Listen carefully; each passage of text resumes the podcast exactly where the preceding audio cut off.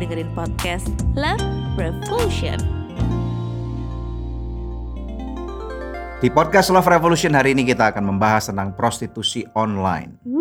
Yuk kita lihat overview dulu. Tahu nggak bahwa ada satu industri atau bisnis yang tertua di muka bumi, yaitu adalah pelacuran. Serius dan Serius banget. Nah, kita tahu bahwa kita lihat nih ya, kita kan dalam konteks orang-orang Kristen nih ya, berarti satu buku yang paling valid untuk kita lihat sebagai eh, referensi kita adalah Alkitab. Mm-mm. Nah, di Alkitab itu tercatat eh, kata-kata pelacur atau sundal itu pertama kali keluar pada kitab Kejadian atau kitab Kejadian itu kan seperti yang kalian tahu adalah kitab pertama di dalam kitab eh, Alkitab kita. Tertulis pada kitab Kejadian 34 ayat 31.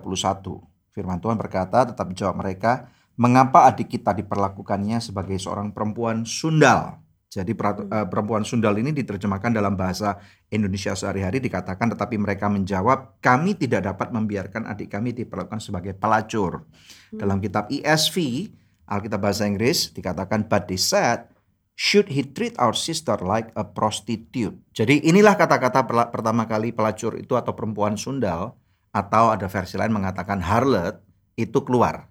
Nah, kita tahu bahwa di zaman Yakub ini diperkirakan udah sekitar hampir 5000 tahun ya, 4000 tahun yang lalu, 5000 tahun yang lalu. Berarti dari sini kita dapat mengambil kesimpulan bahwa prostitusi atau pelacuran ini adalah satu industri yang tua banget, bisnis yang tua banget. karena sudah dimention ya. Yes, betul. Dan ini kisahnya kenapa sih? Eh, kita tahu bahwa waktu itu Yakub punya 12 anak laki-laki. Ada satu anak perempuannya namanya Dina. Hmm. Dina itu diperkosa oleh anak eh, orang Sikem. Hmm. Nah, kemudian tentunya kakak-kakaknya sama terima. adiknya nggak terima dong. Dan kemudian apalagi setelah memperkosa dia mengatakan ingin meminang si Dina ini. Hmm. Jadi eh, kakak-kakaknya nggak rada nggak terima nih ya. Nah, kemudian akhirnya dibuatlah suatu eh, perjanjian kamu boleh menikahi Dina dengan satu syarat bahwa kamu harus disunat. Semua orang laki-laki di Sikem harus disunat. Hmm. Nah, jadi akhirnya karena udah cinta buta, bucin ya. Jadi mereka udah sepakat karena ini anaknya orang paling kaya di Sikem. Jadi papanya sama dia panggil semua orang laki-laki di Sikem untuk mengatakan, "Eh, ini ini anak gua mau kawin nih. Hmm. Tapi syaratnya harus disunat." Nah, orang Yakub itu kan orang kaya juga. Suatu hari kita akan merampas. Jadi ada ada persekongkolan jelek juga. Oh, Kita oke. akan memperoleh ternaknya, kita ambil semua yang dia punya, tapi syaratnya adalah kita harus disunat. Jadi mereka agree nih. Hmm. Jadi semua laki-laki di Sikem disunat. Jadi kan orang disunat kesakitan. Mm-mm. Nah, Alkitab mengatakan di hari yang ketiga, kakak-kakaknya Dina datang ke sana bawa pedang dibunuh semua laki-lakinya. Hmm, karena kesakitan nggak bisa ngelawan. Betul. Sambil kemudian papanya tanya, "Kenapa kamu melakukan ini? Nanti apa kata orang Kanaan?" Yakubnya berkata seperti itu. Makanya kakaknya berkata, "Karena mereka memperlakukan adikku seperti pelacur." Hmm, oke got it. Ya, jadi bisnis pela- itu perhati kata-kata itu menunjukkan bahwa eh, bisnis pelacuran itu pasti sudah ada. Nah, sebagai overview juga kalau kita ngomong tentang pelacuran, ini menurut menurut aku ya, ini terjadi karena adanya satu hukum ekonomi. Tahu nggak apa itu? Supply and demand. Betul, pintar gitu ya. Jadi karena ada supply, ada demand, makanya ada industri ini akan terus Atau sustain. atau demand dulu baru supply yang mana? Doesn't matter karena dalam suatu masalah atau hukum ekonomi itu bisa juga biasanya terjadi demand, kemudian akhirnya ada orang yang supply-nya. menyediakan supply atau mungkin supply menciptakan demand. Jadi tidak masalah yang mana yang duluan. Ini kan seperti ayam atau telur gitu kan ya. Jadi istilahnya kalau kita mau lihat tentang bagaimana prostitusi ini kok bisa menjadi online, artinya adalah karena mereka juga berevolusi, beradaptasi Dengan mengikuti perkembangan perkembangan zaman. Teknologi. Hmm, Oke. Oke oke oke. Yes, yuk sekarang kita masuk lebih dalam tentang prostitusi online itu sendiri. Hmm. Nah, pernah nggak kamu dengar satu istilah yaitu namanya Open BO? Kalau open PO sering. Open BO itu kan Open Purchase Purchase order. Order. Nah, ini mirip sekali. Open BO itu adalah Open Booking Order atau Open Booking Online atau Open Booking Out. Ya, jadi ini adalah satu istilah yang kerap kali digunakan kalau Open BO itu adalah bagaimana prostitusi online ini di, di order gitu loh. Oh, jadi itu Dipesan. itu pesan body gitu. pesan body manusia. betul Oh, ya biasanya yang of course yang open BO itu bisa perempuan-perempuan yang nakal PSK PSK perempuan apa ya? Pekerja, pekerja seks komersial. Nah pekerja seks komersial ini kan istilahnya ada emansipasi nih. Bukan cuman bukan cuman wanita aja tapi laki-laki juga emansipasi. Tumben emansipasinya kembali. ya jadi jadi bukan cuman pelacur tapi gigolo. Ya jadi kalau pelacur kan berarti dia konotasinya adalah perempuan, tetapi kalau gigolo adalah pelacur laki-laki. Nah, di Alkitab juga disebutkan loh pelacur laki-laki. Ada ya. Ada, Lengkap ya, lengkap, Alkitab ya. lengkap banget. Hmm. Jadi eh, ini yang terjadi bahwa kemajuan teknologi tentunya menjadikan bagaimana bisnis ini pornografi, terus kemudian pelacuran ini berevolusi dan bahkan mereka adalah the early adapter of technologies karena uangnya ada di sana banyak banget. Hmm. Ya, jadi bagaimana ada orang-orang yang memiliki satu kebutuhan tertentu dan kemudian mereka akhirnya istilahnya apalagi karena pandemik gitu ya. Sebelum pandemik pun eh, aku nggak tahu kamu inget nggak eh, waktu itu di tahun sekitar 2015 ada satu kejadian di mana ada satu PSK yang masih muda umur mungkin sekitar 24 tahun dan kemudian dia akhirnya dibunuh Nggak ingat. ya namanya kalau nggak salah Tata Cabi ya Oke. namanya Tata Cabi dan itu eh, jadi geger sekali di seluruh Jakarta karena dia dibunuh di kos kosannya kalau nggak salah oleh orang yang setelah order dia gitu jadi di Oke. sini eh, itu terjadi setelah sebelum pandemik di tahun 2015 nah pandemik rupanya mempercepat banyak sekali hal karena oto- otomatis orang nggak bisa lagi pergi ke night club nggak bisa pergi ke pantai pijat jadi tutup. akhirnya Hmm. eh, banyak orang menjajakan dirinya melalui online tadi ini Serius ya. yes Maksudnya itu masih berani gitu karena di tengah-tengah pandemik kan eh, resikonya bukan cuma kena penyakit kelamin tapi juga Yes. bisa kena covid kan. ada begitu banyak orang-orang yang tidak lagi memperhatikan masalah COVID ini karena kan otomatis apalagi setelah keluarnya vaksin dan juga uh, biaya Hmm. antigen yang sangat murah itu kan semua bisa bisa di Setelah makin ke sini lah. No no no, even masih even pada waktu awal-awal ada begitu banyak ada berapa persen daripada masyarakat yang tidak percaya bahwa COVID itu ada. Hmm. Nah, rupanya di antara mereka juga banyak apalagi yang namanya kebutuhan hasrat seksual yang tidak tidak tidak tersalurkan dan harus disalurkan Hmm. ya dan kemudian kebutuhan eh, akan uang yang sangat berkurang ya kan jadi istilahnya hukum ekonomi akan terus berjalan inilah yang kemudian menjadi sangat marak bahwa prostitusi online ini terjadi Hmm. nah apalagi dengan adanya kemudahan dengan percepatan internet dengan konten-konten porno yang semakin banyak merebak di mana-mana apalagi istilahnya semakin lama semakin mudah di mana istilahnya para penjajah pekerja seks komersial tidak bertemu lagi dengan eh, calon pelanggannya secara tatap muka. Biasanya kalau dulu nih ya, gitu? betul. Kalau dulu kan istilahnya eh, biasanya ada satu daerah yang disebut red light atau daerah gelap gitu ya, daerah rawan di mana para penjajah seks ini harus berdiri, ngerayu orang yang lewat gitu Kayak di ya. film-film itu kan. Betul di Hmm. red light district gitu lah Hmm. ya. Nah sekarang kan istilahnya udah nggak perlu lagi itu. Sehingga akibatnya apa? Ada beberapa hal yang mungkin mereka rasakan merupakan suatu keuntungan nih. Ya jadi istilahnya eh, kak, imagine kalau misalnya plat nomor mobilnya diketahui pada waktu lewat daerah itu. Hmm. Ya kalau kebetulan ada orang yang kenal, loh saya lihat bapak atau ibu mobilnya di sana. Nah Hmm. kan celaka tuh. Ya. Yang kedua eh, ada middleman fee, ada mucikari-mucikari. PIMS ya Hmm. yang mana biasanya mendapatkan untuk gondong lebih. Nah, ada juga pekerja seks komersial yang udah pintar bahwa mereka nggak mau bayar eh, karena apa ya? Kalau kita lihat dalam beberapa buku atau film-film, mereka mendapatkan hal yang paling sedikit itu. Sedangkan mucikarinya mendapatkan keuntungan yang terbesar. Hmm. Jadi daripada mereka udah bagi mereka adalah bekerja mendapatkan uang berapa ratus ribu atau berapa juta, ngapain gua harus bayar ke mucikari gua? Lebih baik langsung masuk ke gua. Jadi dia nggak pakai middleman lagi, nggak pakai broker istilahnya. Dengan cara eh, dibuat online itu. Yes. Oke. Ya, Nah, jadi hal seperti itu. Sekarang kaitannya dengan keluarga, ya kan? Yes. Eh, kenapa kita harus membicarakan prostitusi online hari ini? Yes, karena kita tahu bahwa yang namanya pernikahan itu kompleks, tidak mudah. Makanya eh, podcast Love Revolution ini kita buat. Hmm. Ada banyak pernikahan-pernikahan yang eh, tidak bahagia, sehingga akibatnya banyak orang yang berpikir bahwa pernikahan adalah kuburan cinta. Hmm. Padahal pernikahan tidak boleh menjadi kuburan cinta. Oke. Ada orang-orang yang hasrat seksualnya tidak tersalurkan dengan baik, misalnya, ya. Tetapi kemudian ada juga orang yang karena masa lalu yang belum selesai. Hmm. Bagaimana mungkin pada waktu mereka bertumbuh kembang bisa juga mereka melihat orang tuanya melakukan hal itu. Ya, Oke. secara kebanyakan adalah papa-papa atau ayah atau laki-laki yang yang mempunyai konotasi bahwa mereka membayar PSK. Hmm. Tetapi ada juga di mana mungkin mereka dengar bagaimana papa mamanya saling mengizinkan. Atau bagaimana dulu pada waktu mereka bertumbuh kembang mereka mengalami pelecehan seksual. Hmm. Betul ya? Sehingga akibatnya apa? Ada satu hal yang belum selesai dan mereka tidak tahu caranya bagaimana menyelesaikannya. Sehingga akibatnya hal itu Hmm. kebawa.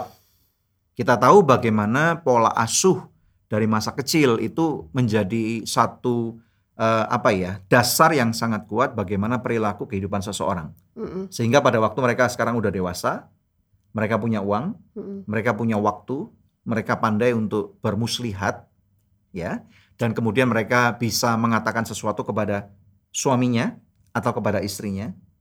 Jadi mereka dengan lebih mudah melakukan hal ini. Lebih parah mana ya? Eh, perselingkuhan atau prostitusi? Pastinya menurutku dua-dua sama parah. Hmm. Tetapi kalau kita lihat eh, perselingkuhan itu biasanya kalau orang berselingkuh kebanyakan tidak ke PSK. Karena kalau perseling- Yes. perselingkuhan itu ada apa ya? eh, Melibatkan perasaan. perasaan, emosinya ya. Betul. Ada support emosi yang diberikan sama Betul. eh, pasangan selingkuhannya. Betul, Tapi kalau kalau sama PSK itu tidak melibatkan perasaan. gitu kan? Seringkali dikatakan tidak melibatkan perasaan. Namun demikian kita nggak boleh lupa bahwa Alkitab kita sudah mengatakan bahwa eh, tidak ada dosa yang lain dilakukan di dalam tubuh kecuali percabulan ini dan persinahan. Ya, jadi dosa-dosa yang lain dilakukan di luar di tubuh. luar tubuh. Betul ya. Mm-mm. Tetapi apakah namanya itu perselingkuhan? Jadi yang disebutkan dengan definisi perselingkuhan ini bukan seperti anak-anak yang yang masih SMA kemudian dia ngecat kepada teman baiknya itu dikatakan berselingkuh. Bukan itu perselingkuhan. Perselingkuhan yang kita maksudkan adalah hubungan seks yang dilakukan bukan dengan suami atau istrinya yang sah. Itu berselingkuh. Definisinya seperti itu. Yang melibatkan hubungan badan. Yes, Hmm. yes, persetubuhan ya. Nah, ini yang disebut sebagai perselingkuhan. Nah, itu pun dilakukan di dalam tubuh Hmm. ya. Dan kemudian pada waktu melakukannya dengan seorang PSK, apalagi laki-laki dan perempuan, sekarang kan ternyata survei mengatakan bahwa tidak sedikit daripada wanita-wanita atau istri-istri yang mana menjadi pengguna yang sangat besar akan servis ini. Maksudnya istri-istri juga Banyak, gitu. banyak banget. Apalagi kita tinggal di kota metropolitan segede Jakarta, Surabaya, Bali, banyak banget. Nah ini kalau kita mau lihat ini kan satu masalah yang pelik ya, rumit Betul. gitu ya. Jadi eh, kayak ujung pangkalnya di mana gitu. Karena Yes. kalau kita sekarang mau ngajarin em, orang-orang untuk menjagai pernikahan mereka supaya Mhm. jangan sampai ada yang terjerumus gitu. Apakah memakai jasa prostitusi online ataupun jangan menjadi penyedia Ya. ya kan eh, prostitusi online. Jadi kita tidak melakukan supply-nya dan kita tidak melakukan demand-nya. Nah, itu caranya gimana gitu. Karena biasanya nih biasanya kalau kita ngomong eh, pasangan kita eh, melakukan hal yang seperti ini gitu kan. Kalau pasangan kita selingkuh atau pasangan kita punya affair di luar ya kalau pasangannya maksudnya suaminya yang melakukan hal itu istrinya disalahkan karena Right. berarti istrinya tidak bisa memenuhi hasrat seksual suaminya seperti yang Mhm. kamu tadi bilang kan. Nah, tapi ada juga loh yang aku lihat bahwa suaminya memang nakal. Yes. Jadi kayak istrinya udah berusaha pun untuk memberikan yang terbaik yang dia bisa ya suaminya memang doyan jajan. Nah itu itu gimana dong solusinya kalau Nah, kayak gitu? ma- makanya itu kalau kita mau lihat tentang prostitusi itu sendiri, kemungkinan besar terjadi karena tiga hal. Ya, ini ini dari berbagai macam sumber yang sudah kami kumpulkan. Yang pertama kita bisa ngomong tentang faktor ekonomi, Mm-mm. yang kedua yaitu faktor lingkungan, yang kemudian ketiga adalah faktor pendidikan. Mm. Yuk kita bahas yang pertama dulu ya. Faktor ekonomi ini berarti eh, ada seorang perempuan atau laki-laki yang perlu uang. Ya, mungkin karena kebutuhan. Ada orang-orang yang eh, saya yakin karena kebutuhan karena mungkin katanya ada yang perlu adiknya sekolah lah, ada yang orang tuanya sakit lah, Itu membuat mereka untuk menjual diri. ada ya Hmm. yang terpaksa, ada yang terpaksa. Nah kita nggak menghakimi dulu nih ya, tetapi kemudian ternyata lebih banyak yang merupakan alasan klise karena mereka sudah mempunyai certain gaya hidup. Mm. Nah, pada waktu misalnya ada gadget-gadget baru kayak iPhone yang keluar, misalnya satu iPhone piece itu baru seharga sekitar 20 juta sampai 35 juta, ya. Dan itu menjadi suatu uh, lifestyle yang tidak mudah untuk diikuti oleh banyak orang. Mm-mm. Nah, sehingga kita tahu bagaimana uh, perempuan-perempuan muda memakai daya tariknya untuk ketemu dengan om-om senang nih atau sugar daddy Mm. yang dengan mudah untuk ngeluarin uang 20 juta atau 25 juta atau 30 atau 50 juta dan istilahnya selama eh, kamu ngelayanin si om ini maka kamu Dibeliin akan handphone diberi itu. kamu akan diberikan gula-gula ini, sugar daddy namanya, Hmm. ya. Apakah itu iPhone, apakah itu Android, apakah itu misalnya termasuk mobil bagus, apakah itu kamu satu bulan dapat jatah shopping 50 juta. Ya, jadi peliharaannya om itulah. Betul, Hmm. ya. Dan tetapi ada yang mengatakan juga ada yang non seksual. Saya pernah membaca beberapa artikel. Tetapi saya rasa nggak mungkin lah. 99,90 persen pasti akan berhubungan eh, ada ujungnya adalah masalah seksual. Di mana si om ini atau si tante ini meminta imbalan baik, balik bahwa kamu harus melayani aku. Hmm. Istilahnya seperti itu. Makanya kamu eh, istilahnya diberikan sejumlah uang ini. Jadi ini ini masalah faktor ekonomi, ya. Apalagi kalau masalah faktor ekonomi berarti ada orang-orang yang tadi masa lalunya belum selesai, kemudian sekarang mereka udah menjadi somebody, mereka punya uang yang sangat banyak. Saya nggak ngomong cuman penghasilannya nggak cuman 100 juta sebulan, tetapi jauh di atas itu semua. Mungkin 500 juta sebulan, mungkin 2 miliar sebulan atau atau itu banyak banget dan Terus kemudian kenapa? dia bisa bisa Punya pilihan bermain-main. untuk melakukan itu. Betul. Oke. dulu pada waktu dia tidak mempunyai faktor ekonomi yang seperti itu dia nggak berani main-main Hmm. karena itu mahal. Ya. Makanya salah apa enggak ya kalau aku menyimpulkan bahwa salah satu kunci kebahagiaan keluarga itu adalah punya duit jangan banyak-banyak. Uh, yes and no. Berapa banyak orang-orang yang uh, sangat kaya yang kita kenal dalam circle kita, kemudian mereka memakainya untuk kemuliaan Tuhan. Ya aku kan belum selesai Nah, ngomong, tapi udah kan berarti potong. Ini kan membuat uh, apa namanya satu perdebatan. Ya aku belum selesai ngomong. Jadi, Jadi- kalau uangmu sudah semakin banyak, pastikan engkau akan memberikannya kepada orang lain yang membutuhkan. Nah. Dengan cara itulah engkau bisa menjagai dirimu dan keluargamu supaya tidak masuk ke ranah-ranah yang boten-boten ini. Betul, Itu betul. maksudku. Kami mengenal orang-orang yang sangat luar biasa. Mereka kami sebut yaitu bukan cuma dermawan tapi filantropis. Yes. di mana mereka membuat jadwal tetap bukan cuman kalau mereka ingin atau ingat tetapi mereka membuat jadwal tetap apa pun yang terjadi aku akan nyumbang sejumlah uang sekian Mm-mm. dan itu jumlahnya nggak kecil nggak cuman ratusan ribu nggak cuman jutaan tapi kadang bisa puluhan juta bisa ratusan juta tiap bulan dan dia lakukan itu secara konsisten regardless of apa pun juga Iya, jadi Ya. kan itu membuat eh, pembatasan gitu loh. Betul. Jadi kita supaya jangan sampai punya absolute power, absolute wealth yang akhirnya membawa kita ke dalam jalan yang penuh Yes. pencobaan. Karena eh, yang namanya seks itu bisa membuat orang jadi bodoh dalam arti seperti sapi atau kerbau yang dicocok hidung, Mm-mm. ya. Di mana imagine this, seorang om-om nih ya, yang misalnya either 50s atau 60s melihat ada satu perempuan muda yang cukup cantik, nggak usah super cantik, charming, tahu membawa dirinya dan kemudian bisa melayani dia dengan baik gitu ya. Eh, dan ujung-ujungnya adalah bisa diservis secara seksual gitu ya. Maka untuk keluar uang 50 juta it doesn't matter. Padahal kalau keluar uang untuk istrinya pelit banget. Kan itu yang aku Bisa sering dengar. seperti itu. Nah. Atau yang kita omong ini dia punya istri yang dia bayar untuk uang bulanan itu 300 juta, 500 juta sebulan, nggak Hmm. masalah. Hmm. Dan ini permainan dia, sideline dia. Dia masih bisa keluar uang 50 juta lagi, 100 juta lagi tiap bulan untuk permainan dia. Hmm. It's just a game. Terus bagaimana makanya? Nah makanya itu kita perlu untuk kehidupan, kalau menurut saya di dalam faktor ekonomi tadi saya udah berikan jawaban. Satu, saya percaya counter attack-nya adalah kita harus mengenal Tuhan secara benar. Yes. Pengenalan Tuhan secara benar ini akan membuat kita mengerti bahwa I'm here for a purpose. Mengenal Tuhan secara benar itu tidak Yes. sama dengan menjadi orang Kristen. Tidak sama, tidak sama dengan ke gereja. Yes. Yes. Karena ternyata banyak orang Kristen atau yang mengaku dirinya sudah Kristen yang melakukan ini masih melakukan hal Yes. yang seperti ini. banyak banget. Karena agamawi, Yes. bukan relationship dengan Tuhan yang Mhm. semestinya orang Yes. Kristen lakukan ya Jadi, karena Sadari kalau memang eh, faktor ekonomi ini adalah menjadi alasannya ya berarti kamu harus ini bagi bagi eh, perempuan-perempuan muda atau laki-laki eh, gigolo-gigolo, kamu harus berhenti untuk berpikir bahwa aku nggak bakal hidup kalau dengan cara seperti ya itu. kerjalah. Berjalan dengan baik, Hmm. tapi lagi-lagi kenal Tuhan dulu, gitu ya. Oke. Mengalami perjumpaan dengan Tuhan dan kemudian per- perjumpaan inilah yang akan membuat hatimu berbalik arah Yes. 180 derajat. Yes. Sehingga membuat kamu percaya bahwa berkat bukan dari apa yang kamu lakukan. bukan tetapi- dari jual diri Yes, gitu bukan kan dari ya. melacur itu. Hmm. Tetapi berkat itu datang ketika kamu mempunyai hubungan yang intim dan baik dekat sama Tuhan. Mm-mm. Maka bukan pekerjaan kamu yang mendatangkan berkat keuangan, tetapi bagaimana Tuhan yang membuka tingkap-tingkap langit dan menyediakan favornya. Dan walaupun kalau kamu udah mengenal Tuhan secara pribadi, walaupun hasilnya mungkin cuma sepersepuluh, kan jauh banget nih.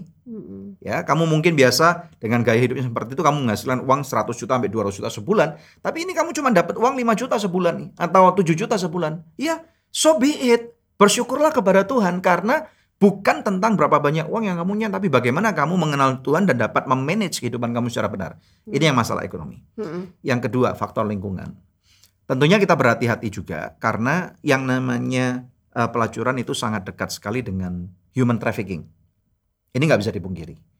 Eh, saya tidak bisa membayangkan kalau kita misalnya mau mempelajari ada suatu data bagaimana sejumlah pelacur itu kalau misalnya mau jujur bagaimana kamu bisa masuk ke sini pasti cukup banyak daripada mereka yang Dijebak adalah ya. korban trafficking ini. Dijebak, Dijebak. sama temannya atau sama sindikat. Betul, betul. Atau mereka udah setelah di traffic, mereka diancam bahwa orang tuanya akan dibunuh, betul ya? Atau kemudian mereka disuntik narkoba dengan dosis yang sangat besar, sehingga mereka menjadi apa ya? Canduan. eh, eh, pecandu berat dan kemudian untuk memaintain hidupnya ini, untuk bisa mendapatkan eh, narkoba ini, dia harus melayani sejumlah orang. Hmm. Misalnya satu hari kalau saya pernah baca itu bisa satu satu satu hari bisa 8 transaksi, bisa sampai 20 transaksi dan benar-benar hidupnya hancur. Kalau udah tidak menghasilkan lagi dibunuh orang ini. Ya, jadi faktor lingkungan ini menentukan banget bagaimana kalau misalnya eh, tidak ada demand, tentunya supply-nya tentunya akan berkurang. Nah, masalahnya ini kita tahu bahwa kita hidup di suatu kondisi dunia yang sudah jatuh dalam dosa, sangat hitam dan gelap banget. Yang namanya demand tidak akan pernah habis. Ini yang terjadi. Ya, jadi kita harus bisa melindungi anak-anak kita, melindungi keluarga kita agar mereka tidak menjadi korban trafficking. Kita harus mengerti eh, tidak tu- tidak mudah untuk hidup di iming-iming. Ayo kerja di luar negeri. Kamu akan Hmm. menghasilkan penghasilan satu bulan minimal 30 juta sebulan. Tapi nggak jelas sampai sana kena traffic dijual Iya, jadi iya. pelacur. Itu Yang- aku pernah baca tuh Ya. sampai begitu sampai ke sana langsung paspornya ditahan jadi dia udah nggak bisa Nggak bisa pulang. Hmm. Ya kan? Jadi apalagi dia nggak pernah pergi ke luar negeri, nggak punya nggak yang punya benar. pengalaman Yes. Eh, nggak ngerti kalau paspor itu adalah nyawa di luar negeri gitu kan Eh, bukan masalah itu karena dia udah pergi ke luar negeri, dia udah kena apa ya, udah berhutang sekian ratus juta, 100 juta untuk bisa sampai ke luar dan, dan negeri. tapi kalau paspor ditahan kan dia mau ke mana-mana nggak punya identitas diri That's what I said. nggak ada yang bisa Kalau melindungi misalnya pergi ke kedutaan pun nggak dilindungi Makanya untuk dia bisa mendapatkan satu job misalnya entah di Jerman atau di Amerika, di Australia itu kan biaya mahal. Dia harus di training dulu. Jadi mau nggak mau paspor pasti ditahan. Hmm. Setiap eh, pekerja Indonesia atau pekerja apa pun yang benar, kalaupun kamu pergi ke luar negeri, paspor kamu pasti ditahan. Kalau nggak kamu lari. Dan yang rugi siapa? Ya orang yang menyediakan tenaga kerja itu. Itu pun kerja yang benar loh. Ya pembantu-pembantu rumah tangga, paspornya pasti ditahan, nggak mungkin nggak ditahan. Jadi, tetapi ada ada banyak orang yang menjadi korban trafficking gara-gara itu.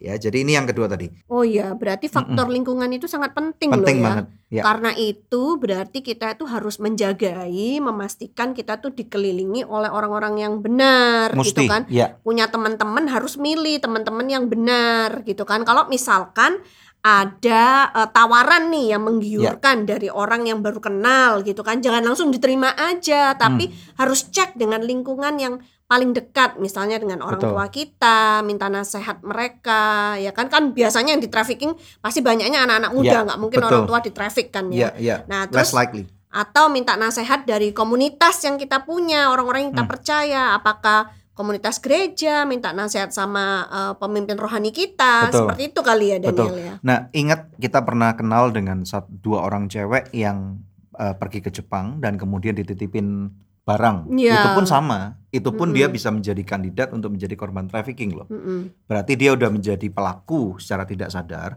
Bayangkan pada waktu sampai di negeri itu dan kemudian ternyata bertemu dengan mafia yang nahan mereka Iya. dan sampai nggak boleh pulang, Iya, itu lebih disiksa dan ya. apa pun lagi, Mm-mm. itu akan lebih parah. Iya, waktu itu Ya. mereka eh, ketahuan apa namanya membawa Sampo. narkoba ya. Ya, Eh, sampo dalam bentuk sampo kering. sampo kering. Iya. dan ternyata bahannya itu mengandung narkoba. Sorry, samponya basah, tapi kalau dikeringkan menjadi narkoba gitu oke, ya. betul. Something Pokoknya like that. aneh banget gitu Nah lah makanya itu kasusnya. eh, apa yang kamu katakan benar banget karena kita tahu bahwa lingkungan itu jangan sampai kemudian kita merasa nih ya ada ada orang yang keren banget nih dari kota nih ya terutama orang-orang yang dari lingkungan yang yang menengah ke bawah ini pasti korbannya kebanyakan menengah ke bawah atau yang kedua orang-orang yang sangat naif yang pandangannya nggak luas yang lebih menutup diri yang istilahnya gini loh sepanjang hidup kebanyakan dia susah Hmm. dan kemudian ada orang yang tertarik dengan dia kan itu flattering banget ya Mm-mm.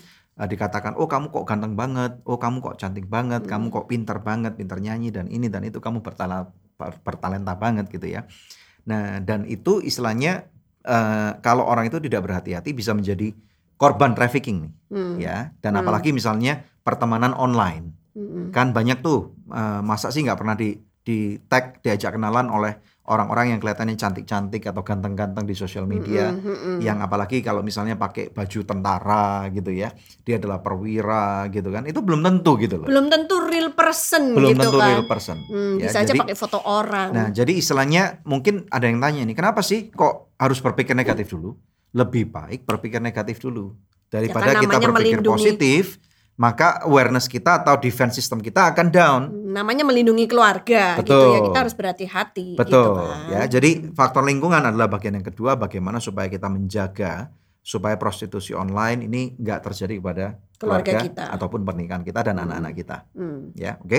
Yang ketiga faktor pendidikan sama. Jadi ini mirip sekali bagaimana orang yang tidak mempunyai pendidikan yang baik dan benar kemudian mereka menjadi bodoh. Mereka tidak mempunyai satu landscape pengertian worldview bahwa dunia ini luas, ada begitu banyak uh, opportunity yang tersedia. Bagaimana sekarang kita melihat uh, orang-orang penyedia konten ini aja misalnya. Kalau kita tidak uh, mempunyai pendidikan yang benar, maka kita akan merasa bahwa aku nggak punya jalan keluar. Ini nasibku Hmm. dan aku akan memakai tubuhku atau badanku atau my charm atau senyumanku atau daya tarik seksualku untuk mendapatkan keuntungan. Mm-mm. Padahal yang tadi saya katakan itu, eh, yang aku katakan itu bagaimana orang ini yang seorang pemain musik yang bagus nih, talentanya bagus dan ternyata pada waktu dia menyadari itu dan dia buat eh, secara online di YouTube, orang nonton 4,4 juta view dan itu akan menghasilkan satu satu Revenue yang- revenue keuntungan yang memadai, Memadai. untuk dia menciptakan eh, konten-konten yang lainnya. baru. Ha, jadi Betul artinya kalau kita punya pendidikan yang cukup tinggi, Yes. kita bisa berpikir untuk membuat karya-karya yang positif. Jadi Betul. karyanya itu ndak harus eh, telanjang di depan kamera gitu Betul. kan, ndak harus bikin eh, konten pornografi atau prostitusi online, tapi Betul. bisa membuat konten-konten kreatif yang lain Betul. gitu, yang mana juga bisa menghasilkan pendapatan yang cukup bagus Betul, gitu ya. betul. Makanya itu eh, tujuan daripada kenapa kami mengangkat topik ini adalah kita membangun awareness nih guys, Mm-mm. bahwa masyarakat kita atau keluarga kita, ya kita nggak ngomong tentang masyarakat terlalu jauh deh, keluarga kamu deh, keluarga kami, Mm. masing-masing keluarga ini wajib untuk kita lindungi, Yes. karena pada waktu kalau bukan kita yang melindunginya, lalu siapa, Siapa lagi? lagi? Nah, pada waktu kita mempunyai satu sikap yang positif bahwa aku harus menjaga diriku dan keluargaku, Mm-mm. maka kita akan menjadi eh, satu langkah lebih terproteksi lagi. Mm-mm. Ibaratnya kalau zaman sekarang secara online kita perlu mempunyai dua pin verifikasi ya, ada OTP dan kemudian misalnya kita juga melalui verifikasi yang lain. Nah, ini adalah double proteksi. Mm-mm. Nah, bersama dengan Tuhan tidak ada yang mustahil. Mm. Ya. Sebagai orang tua, kita juga perlu mengawasi anak-anak kita. Betul. Jangan sampai kita cuman merasa, "Oh, anakku hebat loh." gitu. Tapi kita harus terlibat gitu, harus tahu apa anak yang sedang kau buat gitu. Karena kalau orang tua tidak pernah mau tahu dengan apa yang sedang dikerjakan anaknya, nanti jangan heran ternyata anaknya punya kehidupan ganda, Hmm. kehidupan sisi gelap yang mana tidak pernah dilihat orang tuanya gitu. Betul. Tapi sebagai orang tua juga harus memberikan teladan, jangan sampai orang tuanya sendiri punya kehidupan sisi gelap sehingga nanti menurun anaknya juga ngikutin seperti itu kira-kira ya Yes, oke. Love Revolution. karena cinta perlu perjuangan dan tindakan nyata Kalau kamu merasa bahwa topik ini eh, menjadi berkat buat kamu, tinggalkan komentar tentang apa yang kamu dengar supaya kita semua bisa sama-sama belajar dan mengerti point of view daripada kamu sekalian dan jangan lupa untuk sharekan ulang eh, kepada WhatsApp WhatsApp group WhatsApp group eh, kenalan kamu atau teman-teman kamu supaya lebih banyak lagi keluarga yang terlindungi dengan baik. Ciao. ciao